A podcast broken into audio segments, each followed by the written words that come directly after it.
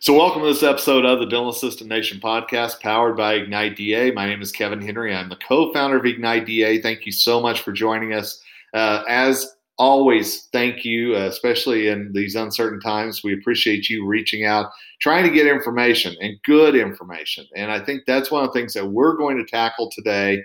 Uh, is a myth that we're going to bust about this coronavirus disease pandemic, COVID 19, whatever you want to call it. Uh, let's bust through a myth with a man that uh, I will bust through a myth anytime with, and that's a dental pharmacology expert, Tom Viola. Tom, how are you, man? I'm doing good, Kevin. How's everything by you? You okay?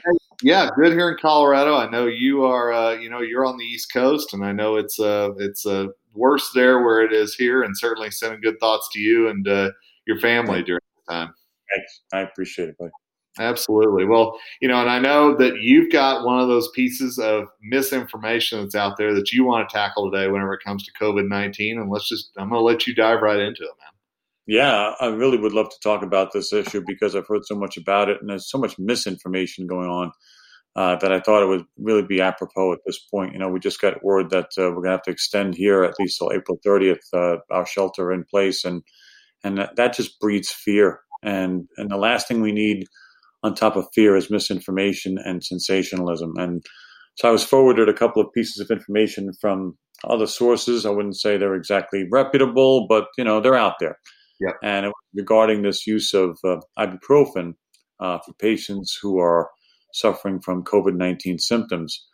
And you know, normally I don't put my toe in this kind of pond because if, when it comes to general medicine, uh, I leave that to more expert folks than me.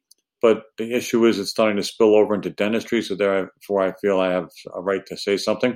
Sure. And so, just to be clear on all this, um, this all started when the French health minister indicated that uh, he believed that patients who had COVID 19 who were being treated with ibuprofen for their fever and other symptoms were um, experiencing uh, a progression of the disease, actually a worsening of the symptoms, and, and potentially even a worsening uh, of the uh, infection process itself.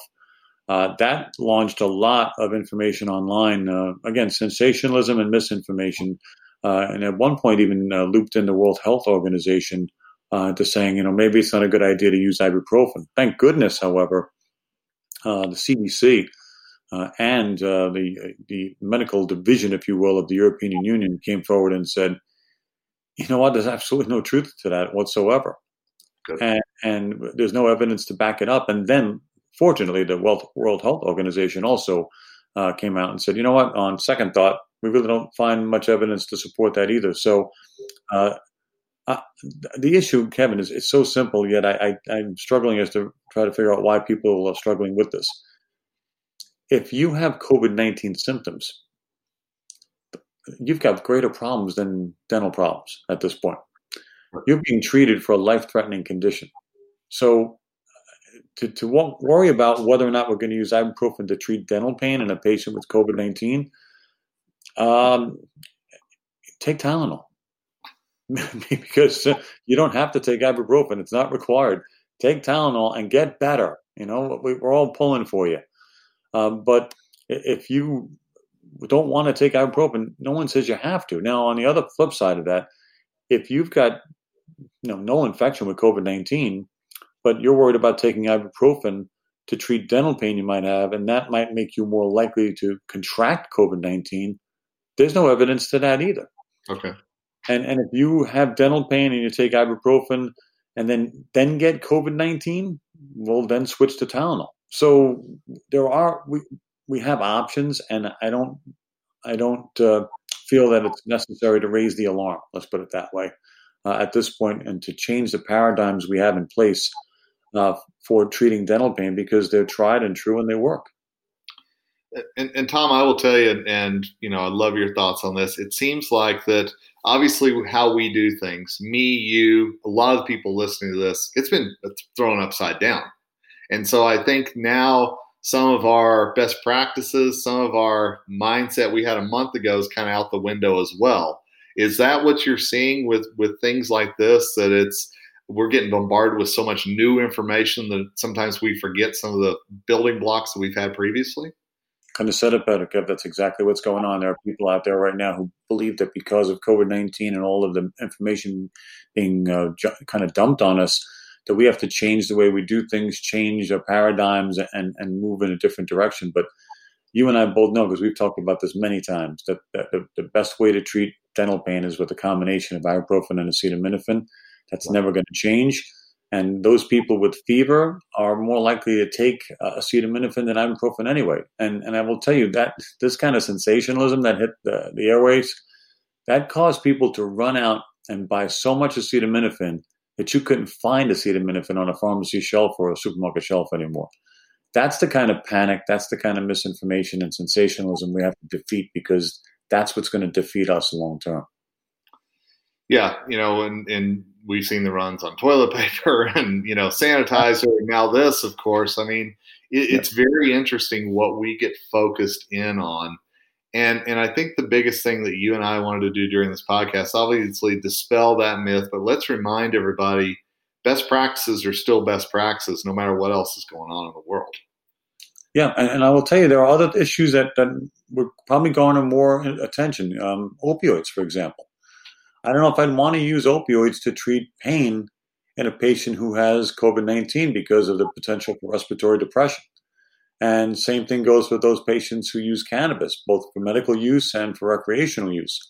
You know, again, COVID 19 is a respiratory illness at the end of the day. So uh, using cannabis could, especially if you're combusting it and smoking it, increases your risk. But also, don't forget, cannabis use causes immunosuppression, which can therefore lead to a potential worsening of the symptoms and the condition itself. So, yeah, I've got bigger fish to fry than ibuprofen and Tylenol, but um, that, that's why I'm glad we have venues like this. That's why I'm glad we have uh, a voice with you because we can get the word out and try to dispel some of this other stuff that's just kind of flooding the airways right now.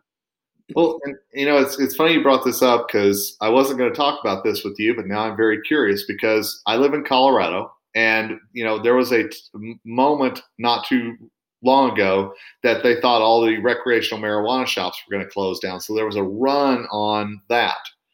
And yet, I've always thought, as you just said, if you're inhaling something, you're smoking something, then it plays right into what COVID 19 is supposed to be attacking. So, is that something and, and you know it, that we should really be if you're using marijuana is this a time to cut back on that what, what's your thought here I hate to tell anybody how to live, you know, and I'm, and that that's the libertarian in me in that one sense only. You know, um, tend to be a conservative guy, but the libertarian in me says if you want to do something, knock yourself out and do it. As long as it doesn't impact me, I'm happy. But the bottom line is that this this is going to impact you because as much as you may like the effects of cannabis, and as much as you may think it's your your right to do so, no one could say otherwise. But just keep in mind that. Uh, the immunosuppressive effects and the effects of inhaling combustion products, we know, I mean, we have evidence to back this up. It's not the best idea when you're dealing with a condition that's uh, that's obstructive and, and, respiratory at the same time. Yeah, it, it's it's good advice, and you know, again, common sense seems to sometimes go out the window, unfortunately, during these times and and I think you and I have both seen that uh, you know on the news and even uh, you know on some of our social media channels, and I think uh, we're shaking our head at that a little bit. I have to tell you, Kevin, you know, uh, as a survivor myself, COVID nineteen made it personal for me.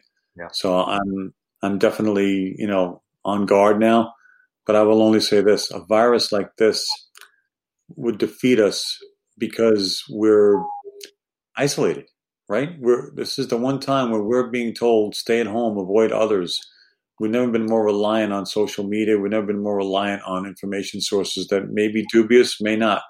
But bottom line is, if this virus thinks it's going to defeat us by keeping us apart, little does it know. Sorry, little virus. Uh, united we stand. Yeah. And and I just want to point out something Tom said in passing, and I wasn't going to say it unless he did, but this is something you contracted. So, I mean, when you're talking about the effects of it and everything else, this is firsthand stuff you're talking about here. Yeah, it was a tough couple of weeks, but uh, I survived. And if I can beat it, everybody can beat it. So the point is, we will defeat this thing. Our life will go on. And if nothing else, this virus gave us one small gift, which was it gave us an appreciation for a life and a, a, a way of life that yeah. uh, almost we almost lost. So you know we'll all think twice when we're out there in the summer enjoying ourselves what it was like to feel the sun and the warmth of the sun on our faces. Yeah. Well, I am. I'm thankful for your friendship. I'm thankful for your your recovering health here for sure. And I wanted to remind everybody, Tom is a great resource whenever it comes to questions you may have about pain management, whether we're in the middle of a pandemic or not.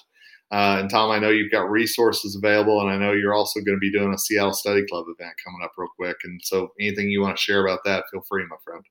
Yeah, thank you so much. Uh, Seattle Study Club has been a, a, great source of pride for me. You know, Michael Cohen and his crew never let us down. Uh, they've been a, a phenomenal uh, resource for all of us. Uh, but uh, in addition to that, I'll be doing lots of webinars. As you know, as a speaker, almost every one of my uh, speaking events uh, through June basically has been canceled. Yeah. Uh, so I'm doing a lot of webinars and other things to occupy my time. And so if you want to reach out to me and find me, I'm on tomviola.com or on Facebook at Pharmacology Declassified or Instagram at Pharmacology Declassified. I look forward to seeing you and look forward to uh, doing whatever I can to help you during this tough time. Well, certainly, again, thankful that you've come through this. Thankful you've got time to share with our audience. And I want to make sure to remind everybody this is something that, you know, it, it can hit anybody. We've got to be vigilant. We have to do what we can to flatten the curve. And it's tough for dental practices. It's tough for those of us in the industry who love to be out there speaking to all of you and seeing all of you and high fiving and hugging and everything else. But you know, we uh, like Tom said, we're we're going to get through this, and and hopefully summer, fall, whenever the dental meetings uh, kick back in, uh, Tom, uh, I'll be the first one to buy you a beverage somewhere along the way. I promise you that. We'll buy one for each other, and we'll go clink outside. How about that? you know, if it's 20 degrees, I'm, I'm down. That sounds good to me. Let's do it. Yep.